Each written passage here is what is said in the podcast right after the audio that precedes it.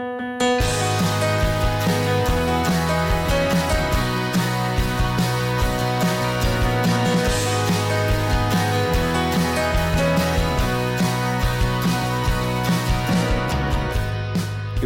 of both magic and misfortune on soccer's biggest stage. Real Madrid were once again crowned the champions of Europe, but the news cycle, it seems, has already moved on to the future of their biggest players.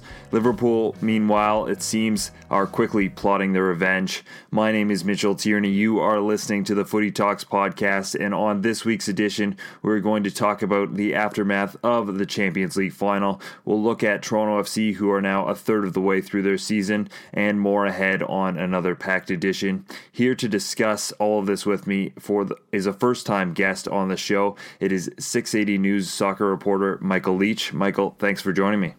Thanks very much for having me, Mitchell. Well, we will start in Kiev, uh, where after breaking down pretty much every aspect of the final between Liverpool and Real Madrid, the game itself turned out to be absolutely nothing like what we were expecting. Um, I was part of a pregame panel uh, at the Rec Room as part of Footy Talks live viewing party for the game. It was a fantastic venue and a really great atmosphere with the fans from both clubs. Um, and a lot of that panel basically we discussed the tactical battle between these two teams, how Real Madrid would deal with the high press, well, a lot of that went out the window pretty quickly, and what we were left with was uh, a very bizarre game of soccer, but also certainly a very memorable final with Real lifting their third straight Champions League trophy. Uh, before we dive a little bit deeper into the game, Michael, uh, what was your biggest takeaway from the 2018 final? Well, I think the biggest takeaway, and I think the thing that people will remember for years to come uh, long after we've forgotten the score, long after we've forgotten who scored the goals. Mm. It'll be how those goals were scored and yeah. just the uh, the goalkeeping mistakes by by Loris uh, Karius for for Liverpool. It's uh, you got to feel for the guy. Um, you you have to feel for him on the biggest stage. This wasn't. Uh, you know, this wasn't a, a league game in, in the middle of November. You know, on a Wednesday night against a bottom feeding team. This was hmm. the Champions League final, the biggest stage, the whole world watching, and you know those two blunders that he made.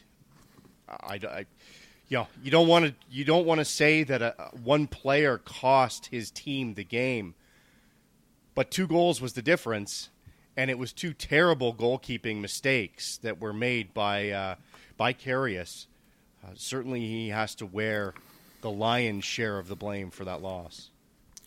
And we, we knew the game was going to be a little different, certainly, than what we were expecting. Um, you know, minutes in, 25 minutes into the first half, of course, when uh, Mohamed Salah was forced off due to injury. Uh, an ugly tackle from Sergio Ramos, uh, some kind of judo flip, which uh, apparently the, the European uh, Judo Association has come out and said that's actually an illegal move, even in judo. So, um, you know, ugly stuff there from Ramos. And, um, you know, Salah's World Cup now is in doubt. Uh, that was the moment where it kind of felt like initially we were going to be robbed of the game we all wanted to watch.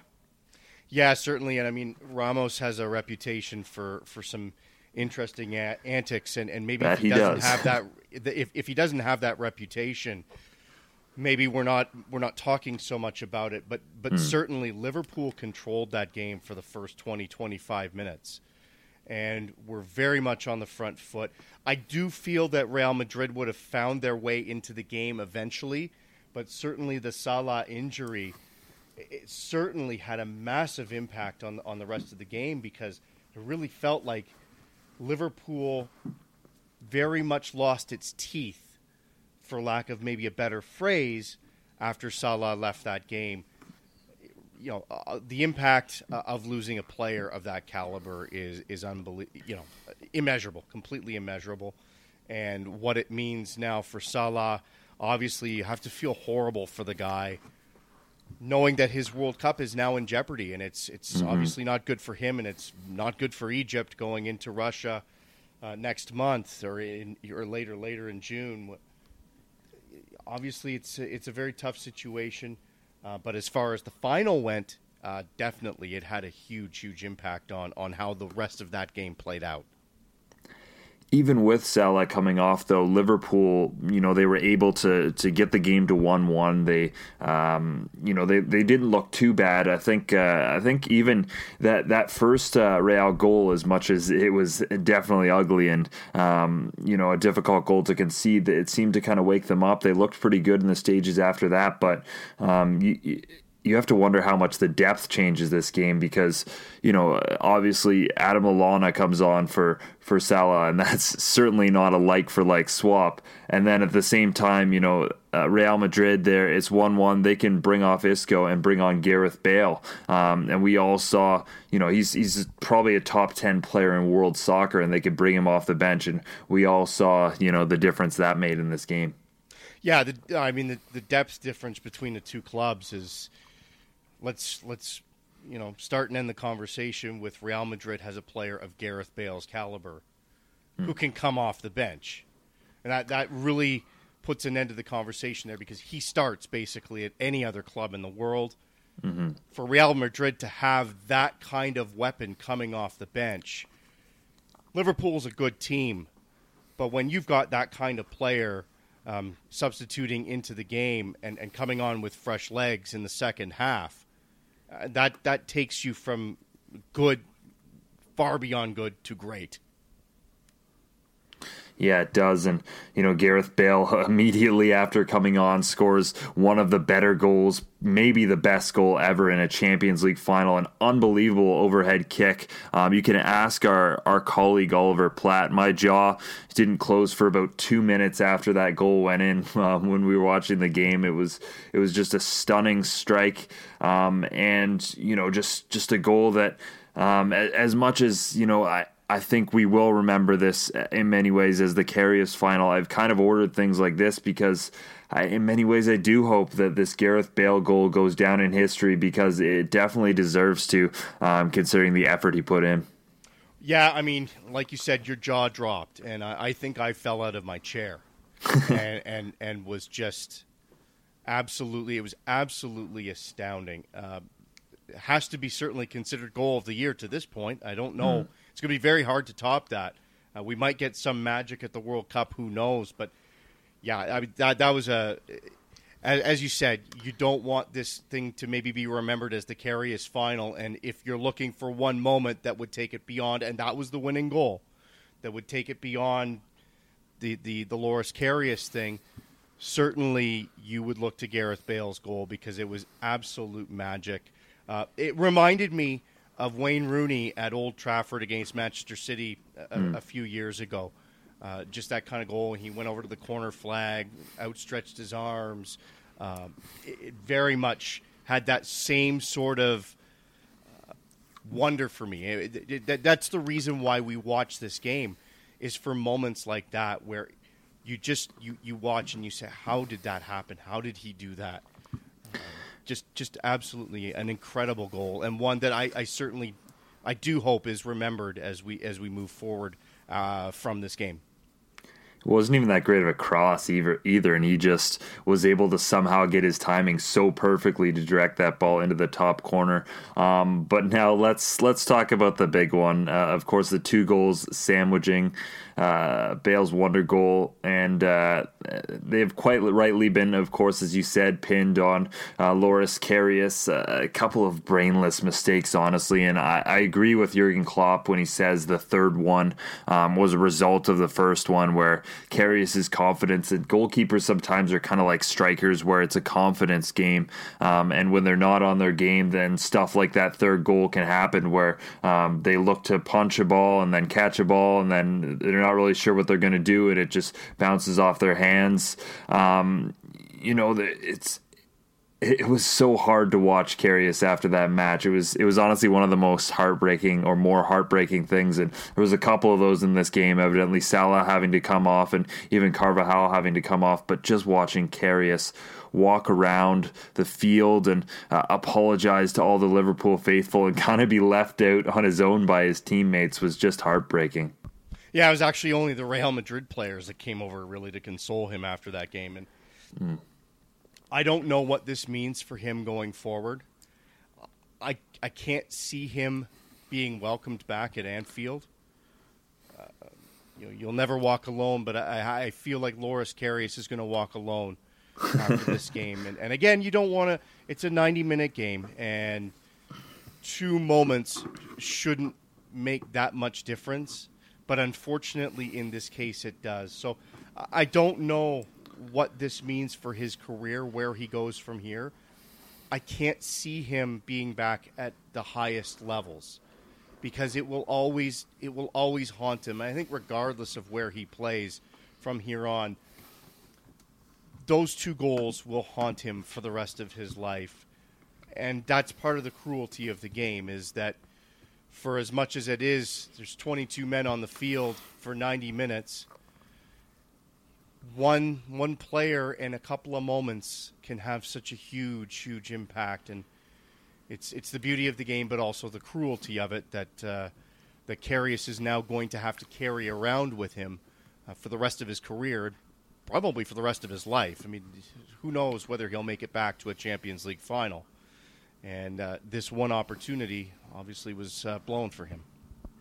There's apparently a Serie C club in, in Italy that's offered a loan deal for Karius to, um, which is just a, a, mean trolling move. They haven't. They said they weren't even offering him the starter's job. So you know this is going to go on for a while, and it's not going to be a fun summer for uh, Loris Karius. Now Real Madrid, as as I mentioned off the top, this is their third straight Champions League uh, win. Uh, you know, and they have four of the last five. What makes this interesting for me, and as we look at the legacy of this team, is you can't really point to, uh, and I don't know, I can't at least point to something that where they've really, you know, revolutionized the game, like some of the truly special sides we've talked about uh, in world soccer. You know, other than just buying a bunch of stars and kind of putting them together on the field, they've won three straight Champions Leagues, but if you're looking at a common thread for me, that's that's the big one is they just they just win and they do that because they have this incredible roster of players. Yeah, I mean they're a dynasty in Europe, and as you say, it's largely because they've gone out and simply gotten the best talent, and they have you know one of if not the best player in the world, one of the two or three best players in the world, and that makes a huge difference. And they have such a deep lineup as we talked about a couple of minutes ago they're an incredible team. And, and certainly they're a dynasty in Europe. They're probably the best club in the world. I, I can't see hmm. anybody, uh, you know, on a single day beating them. Uh, obviously, strange things can happen, but there aren't too many teams that, that are that are going to beat Real Madrid. Um, you know, certainly in an international competition. Yeah, they, they simply put, they're the best club in the world right now, and uh, until someone comes and takes that UEFA Champions League throne, or maybe the Club World Cup from them. I think it's more likely that you know the UEFA Champions League is where they're going to get knocked down. But until someone comes and takes that crown from them, they uh, they they simply are the best. And in terms of interesting legacy, uh, the, the, same can kind of be said for Coach Zinedine Zidane, a man who, um, I mean, in terms of the most successful soccer man, period, he's won about you know everything there is to win. He's won it multiple times. Uh, you know, first three years as a coach, uh, head coach, and he only goes and wins the Champions League every time. Um, there's questions about you know how good of a manager he is, um, which you know I, I think honestly just have to be put to bed considering the success he's had. There are always these questions that come up surrounding the managers or coaches of great teams, particularly of dynasty teams. And it reminds me a lot of, say, the Phil Jackson effect in the NBA. Mm. Phil Jackson has both hands full of rings. And people say, well, yeah, but he wasn't a great coach because he always had players like Michael Jordan or Shaquille O'Neal or Kobe Bryant. And the same could be said of Zinedine Zidane. The issue that I have with that is when you get to the highest levels, there's only so much teaching that takes place at that top club level. What it becomes at that point is about managing the egos.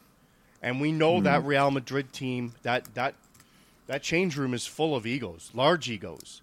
And to be able to get those egos to all work together for the greater good of winning trophies is not as easy as it seems. So I don't want to call Zidane the Zen master like Phil Jackson has been called, but he has certainly mastered the art of getting those big name, big ego players to work together and has uh, obviously had massive success um, managing that club. Yeah, as you said, I think I think you're right. It's the uh, the respect he's been able to uh, inspire from his players, and you know Gareth Bale was on the bench, and we haven't heard nearly as much about that as you would think you would with a player of his quality. Um, there hasn't been, you know, all that many, all that much complaining, and he did a roll off the bench during this game. So um, the respect he's been able to inspire has been incredible. Now that being said, um, certainly after the game, the spotlight got pulled in a hundred different directions um, away from Real Madrid's uh, lifting of the trophy after you know Gareth Bale kind of mulling over his future with Real Madrid, and I think quite fairly mulling over his future, considering um, you know how things have gone this past season. The same being done of Cristiano Ronaldo, who did not have a great Champions League final, um, kind of trying to put some of the spotlight on himself, maybe saying, uh, you know, talking about his Real Madrid career in the past tense. Uh, they launched their new kit for this next upcoming season, and you, you know, as much as you want to read into this, Gareth Bale was front and center of that kit launch and Cristiano Ronaldo wasn't even involved. So um, definitely some interesting uh, takeaways from after this match with Real. Yeah, I mean, as far as Cristiano Ronaldo's future goes with with Real Madrid, I think there's a lot of posturing that goes on, and I think again egos get involved and, and that sort of thing. I really don't see him leaving Real Madrid at this mm. point in time. I can't see him anywhere else other than the uh, Santiago Bernabeu, and and a lot of that has to do with his contract. He's being paid in the neighborhood of fifty million dollars a year, and that contract runs through 2021. That kind of contract is is prohibitive for a lot of clubs. So again, other than him deciding that he wants to take a pay cut to move somewhere else that maybe suits him or his family more, really see him again at uh, you know back at, at Real Madrid. As for Gareth Bale, on the other hand, some of the comments that he made talking about uh, being unhappy, uh, coming off the bench, and believing that he is a starter every week, and he absolutely is. He has that mm. talent. We know that. We saw that in that final. He put on quite the showcase because even this, you know, the first goal uh, is a wonder goal that he scores, the bicycle kick. Hmm. The second goal, yeah, Karius blows it, completely misplays it, but that was a pretty solid strike that he took. Uh, Got to think that Gareth Bale is deserving of a starting job next year somewhere. Will it be in the Premier League? I have to think that there will be some Premier League teams lining up for him, and one might might actually be his old club at Tottenham, uh, where they're opening a new stadium and and um, he's hugely popular uh, there, so I, I, would think that maybe he, he can find a home in the Premier League. But again, it's going to cost a lot of money, and, mm-hmm. and you have to find a place for him. So there's any number of places that he could go. I just don't see him back at Madrid. Certainly, if he's not happy with the playing time, unless there's some sort of commitment to him that he will start next year. I think he's gone. I think he's I think he's probably out of Spain altogether.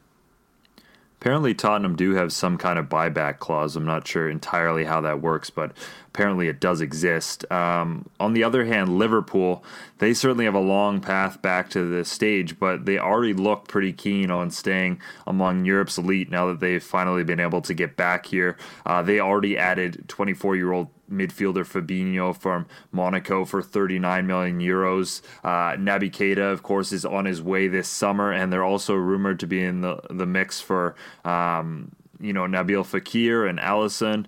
Um, I think it's smart, honestly, for Liverpool to get out front of this in a lot of ways. One, you know, you you already show to your fans and the rest of your players that you have this intent on continuing to maintain this level. Um, but the other thing is, this is a World Cup summer, and that kind of affects you know players moving and um, you know how quickly you're going to be able to get players integrated together. So um, this seems like a really smart move to me for Liverpool. Oh, absolutely, it's a smart move, and the, you're right. They need to get out in front because they are tantalizingly close, and really, if if they could just put their league form together a little bit better, they could challenge for the Premier League next year. Mm. Certainly, uh, you know Salah alone is is an incredible talent, and they've they will have to to make some changes. They'll probably be looking for a new, a new starting goalkeeper. Certainly. Uh, but yeah, I mean, uh, they're smart to get out in front of it because I think they realize, and I think they need to say to their fans, we are that close, and making it to this final is is a message to not only England but to the rest of, to the rest of Europe that they are they're very close. They're a contending team, and you know there there could be trophies going back to, to Anfield. It's been it's been a while since a you know, major trophy has has uh, dawned through the Shankly gates and and and uh, uh, back into Anfield, they could be on the brink of, you know, another golden era uh, in Liverpool. Let's move from one Reds to the other. Um, a, a, team certainly not sharing that same success of late. Um, well, at least recently. Uh, certainly last season they did, but. Um, Toronto FC, uh, they now sit ninth in the MLS Eastern Conference after a 1 0 loss to FC Dallas last Friday. Uh, eight points out of that final playoff spot. Again, they still have a game in hand, but 10 points in 11 matches and only three wins, basically a third of the way through the MLS season, uh, is not a great look. Um, where are you in terms of the, the panic scale? I know there's there seems to be kind of a polarizing amount of opinions among TFC fans and certainly among TFC media in terms of um, how worried we should be about this team and whether they can climb back um, into the playoffs we certainly ha- expected from them at the start of the season. I don't know that I would panic per se, but the situation obviously with each passing game that you don't pick up points, that you don't pick up ground on the teams in front of you, and right now you're looking not at at Atlanta United or New York City FC. You're not looking at the top of the Eastern Conference table. You're looking at 6th mm-hmm. place.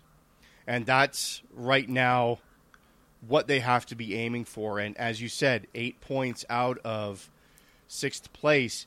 It's not insurmountable by any means, and certainly not for a team that is this talented. But the way things have gone and the way that circumstances have gone – over the past two months, basically. You know, the, the Champions League has taken so much physically, mentally, emotionally out of this team. You have to wonder will it get better? Mm. We keep waiting for the injury situation to get better for this team. Will it? Because history would dictate that as you go deeper into a season, and as the season grinds on, your injury situation at best stays the same, is more likely to get worse than mm. better. Yeah, you'll get players back into the lineup, but there will be other players going back out, and I it's a bit of a revolving door. So I have to wonder whether they can overcome that. And certainly that loss to Dallas, that felt about as soul crushing as it gets to drop the points at home where they have traditionally been so good. They emphasize not just picking up points at home, but collecting all three points on every occasion. Mm-hmm. And to control that game in the way that they did. I mean, Greg Vanney talked about having the ball for 75% of the game in Dallas's half of the field. He wasn't lying. They did but they just couldn't find a way to score. And part of that comes down to the goalkeeping. Part of that comes down to just not capitalizing on your opportunities. This game felt like one where maybe it wasn't so much the injuries, maybe the Jozy injury, but as far as other injuries go, you could maybe look at the, the, the situation in which the, the goal was scored against them. If you have Drew Moor back there, if you have a healthy Chris Mavinga, if you have Nick Hagglund or, or Eriq Zavaleta. I know Hagglund came off the bench, but Zavaleta's back out mm-hmm. injured. And Vanney's trying to manage guys coming back into the lineup as he did with Hagglund. If you have your full complement of players out there, maybe that goal isn't scored. But it's just it's just a situation now where they're plugging and they're grinding and they're trying to find a way to break through and get that goal. And then bang, it's in the back of their net. And you can see the emotional level not droop, but you can see the questions starting to pop up in their head like, maybe this isn't going to happen for us. Maybe we can't get back in this.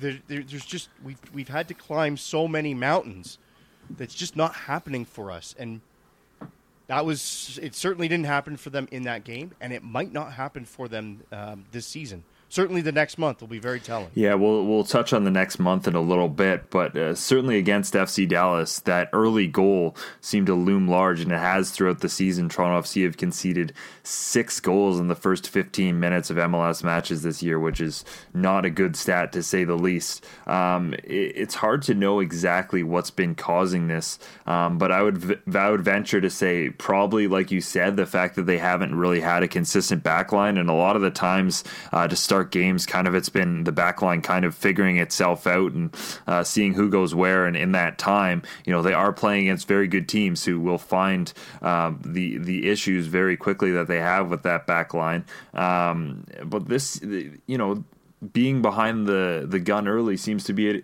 creating problems for Toronto FC um, everywhere else, right? Like they, you know, with their chance creation, um, you know, they're, they're creating these chances, but if if you know that you know you don't need that goal, um, it's it's nil nil and a tie isn't great, but it's at least a point. Um, you know, maybe you can you know not be as desperate and um, take things a little slower and the other team will evidently be looking to to maybe score one themselves but when you're behind like that you you know you need a goal and every missed chance feels like you know that was that was the chance so um, you know how much has that issue with being scored on so early affected this team? Well, it's massive, and you know, Greg Vanney mentioned it after the Dallas game. He said it's a source of pride, or it was a source of pride for this team in 2017 to win the first 15 minutes of the game, the first 15 minutes of halves in general, just to be able to set themselves up to do what they want to do and find the best version of themselves, as, as Vanney is uh, one of his catchphrases. it's huge because if you are conceding goals early in games, you're then forced to chase it, especially when you are behind in the standings and struggling to find wins. Now all of a sudden you have to chase the game, and you put more emphasis on trying to get guys forward that sometimes you aren't necessarily paying as much attention to your mm. back. And with the center back situation being the way that it is, to have to push guys forward that early and have guys playing out of, out of position, it certainly sets them up in a bad way because, as you said, at nil nil, it's not ideal, but you're not you're not in a desperate situation. And that's the way that game felt from from the moment that Dallas scored. It felt like there was real desperation in the air for TFC to find a leveler, and I'm not sure that that's the best way for this team to be emotionally and mentally approaching the game. I think they need to have certainly a very clear and bold mentality and need to push for goals. But when you when it becomes desperate, and you know Dallas scoring as well. At that point, they can sit guys mm-hmm. back and just try to bunker and not get scored on. It makes it makes finding a breakthrough in terms of offensively scoring goals much much more difficult when you're behind the eight ball early. Yeah, it does. And Greg Vanney has said this week that the team really wants to focus first, uh, even with the, the lack of scoring recently. They want to focus first on their defense, which I, say, I think is the right policy. Um, certainly, whenever Toronto have kind of needed to to win games. You look at last year's playoffs. You even look at the Concacaf Champions League, some of those away games, and they will be going away from home uh, for a stretch coming up right now. They've kind of relied on that ugly ability to grind out games to to win one 0 or even nil nil, and those results are honestly as good as any right now.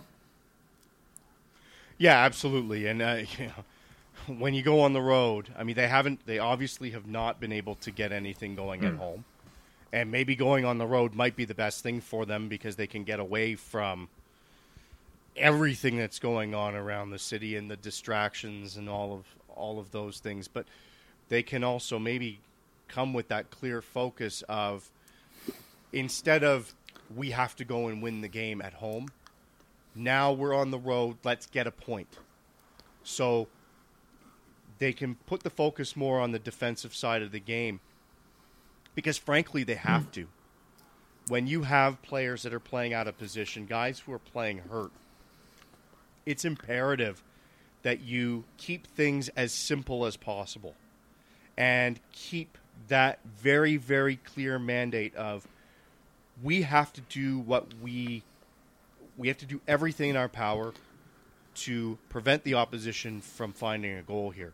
So let's just keep everything as simple and as smooth as we can, not get guys caught out of position, and, and not allowing guys to sneak in behind.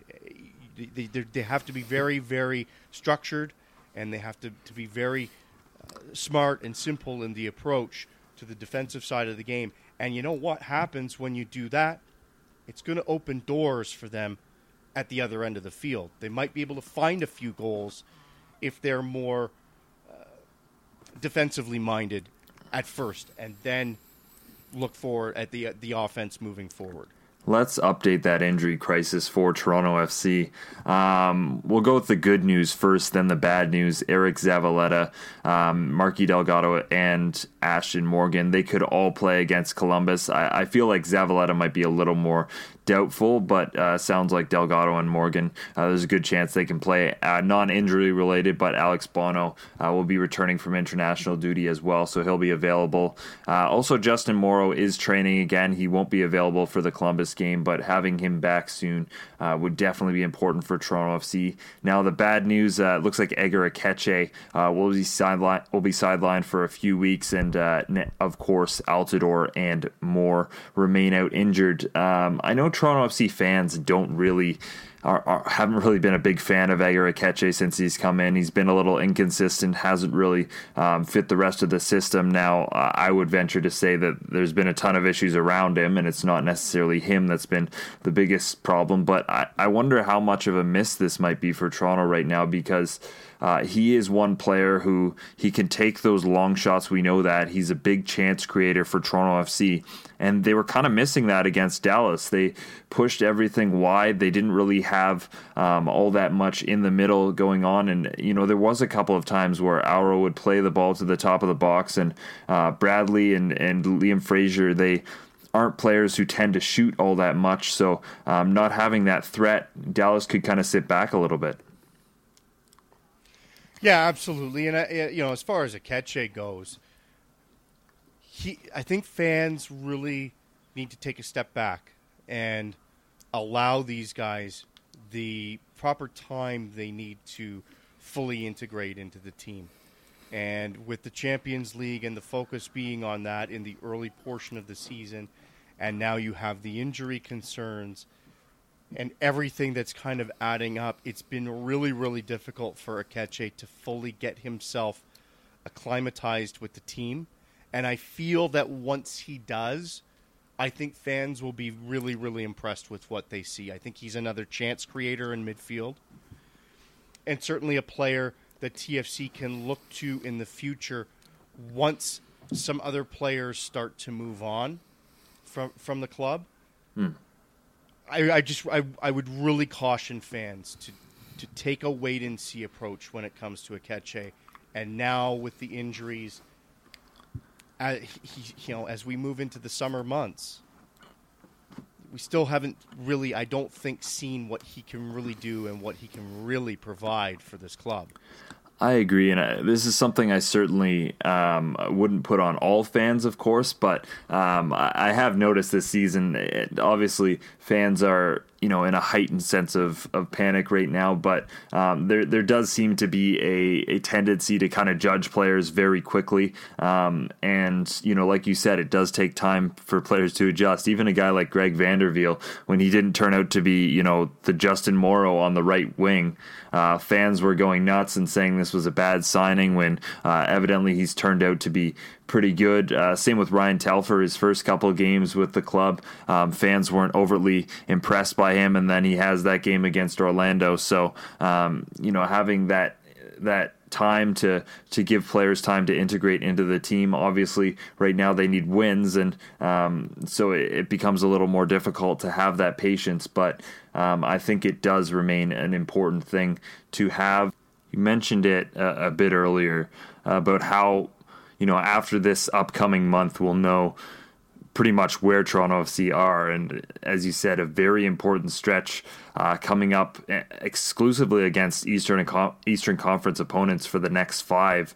Um, so it's a huge chance for them to start climbing back into the playoff race. Um, the first one, of course, comes against Saturday against the Columbus Crew, um, and it's away from home. And the Crew, they've been the best. Uh, MLS home team in terms of picking up points so far this season. New York City, of course, are undefeated at home, so um, they're probably the best one overall. But uh, the crew, they're going to be without Will Trapp and uh, Zach Steffen, who are out on international duty. Uh, Federico Higuain got a red card um, against SKC, and there's a good chance Cristian Martinez gets suspended as well. He kind of ran after a guy and slapped him, which apparently you're not allowed to do. Um, and then, uh, meanwhile, uh, Jonathan Mensah and uh, Pedro Santos, uh, they've missed time with injury recently. So uh, Toronto FC could be looking in the mirror a little bit uh, on Saturday when they visit a, a battered and, and bruised uh, Columbus Crew team. how important does it is it to get that road stand and you know a, an important month against Eastern Conference opponents off with you know at least a result? So you you have to beat Philly at, in Philly, and you have to beat DC. Really think then you got to win one of those other three games.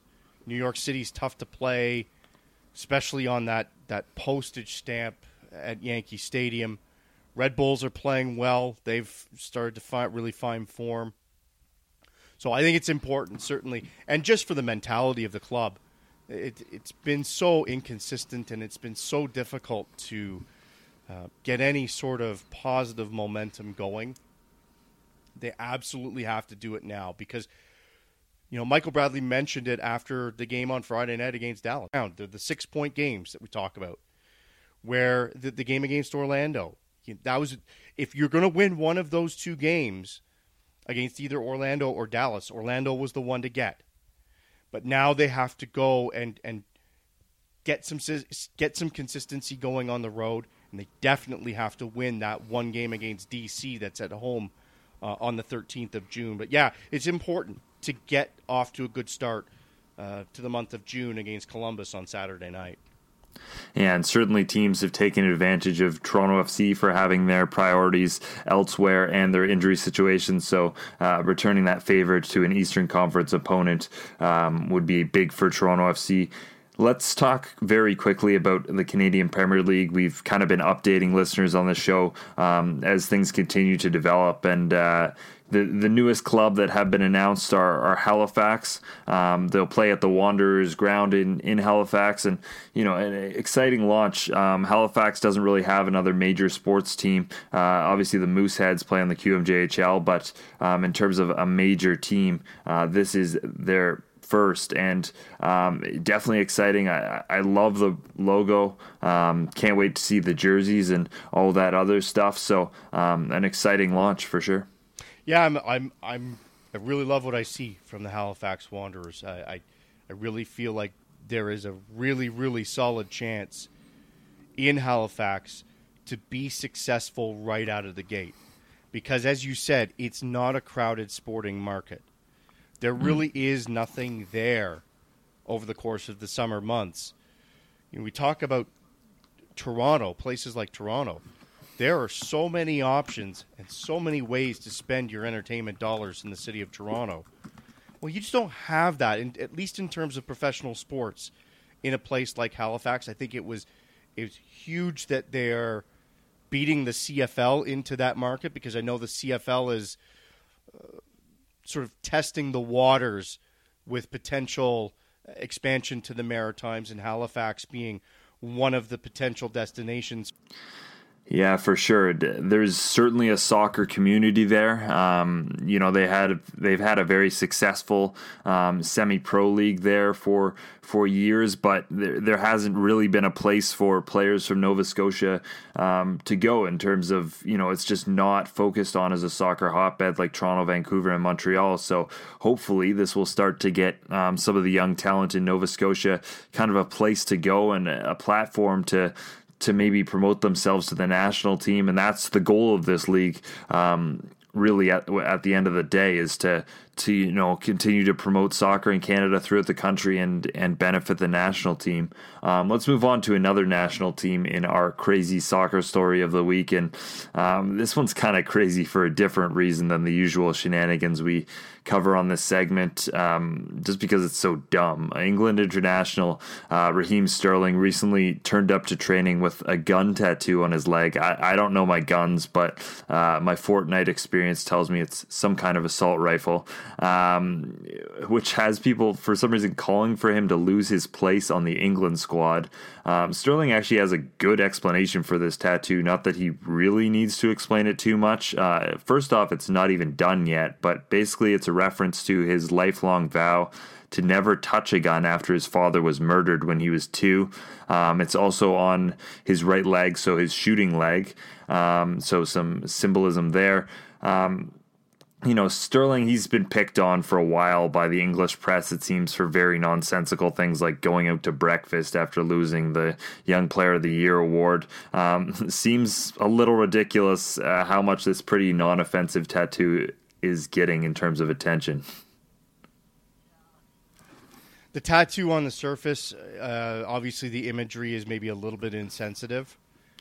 But uh, as you say, his, his reasoning for it I don't see any problem with that.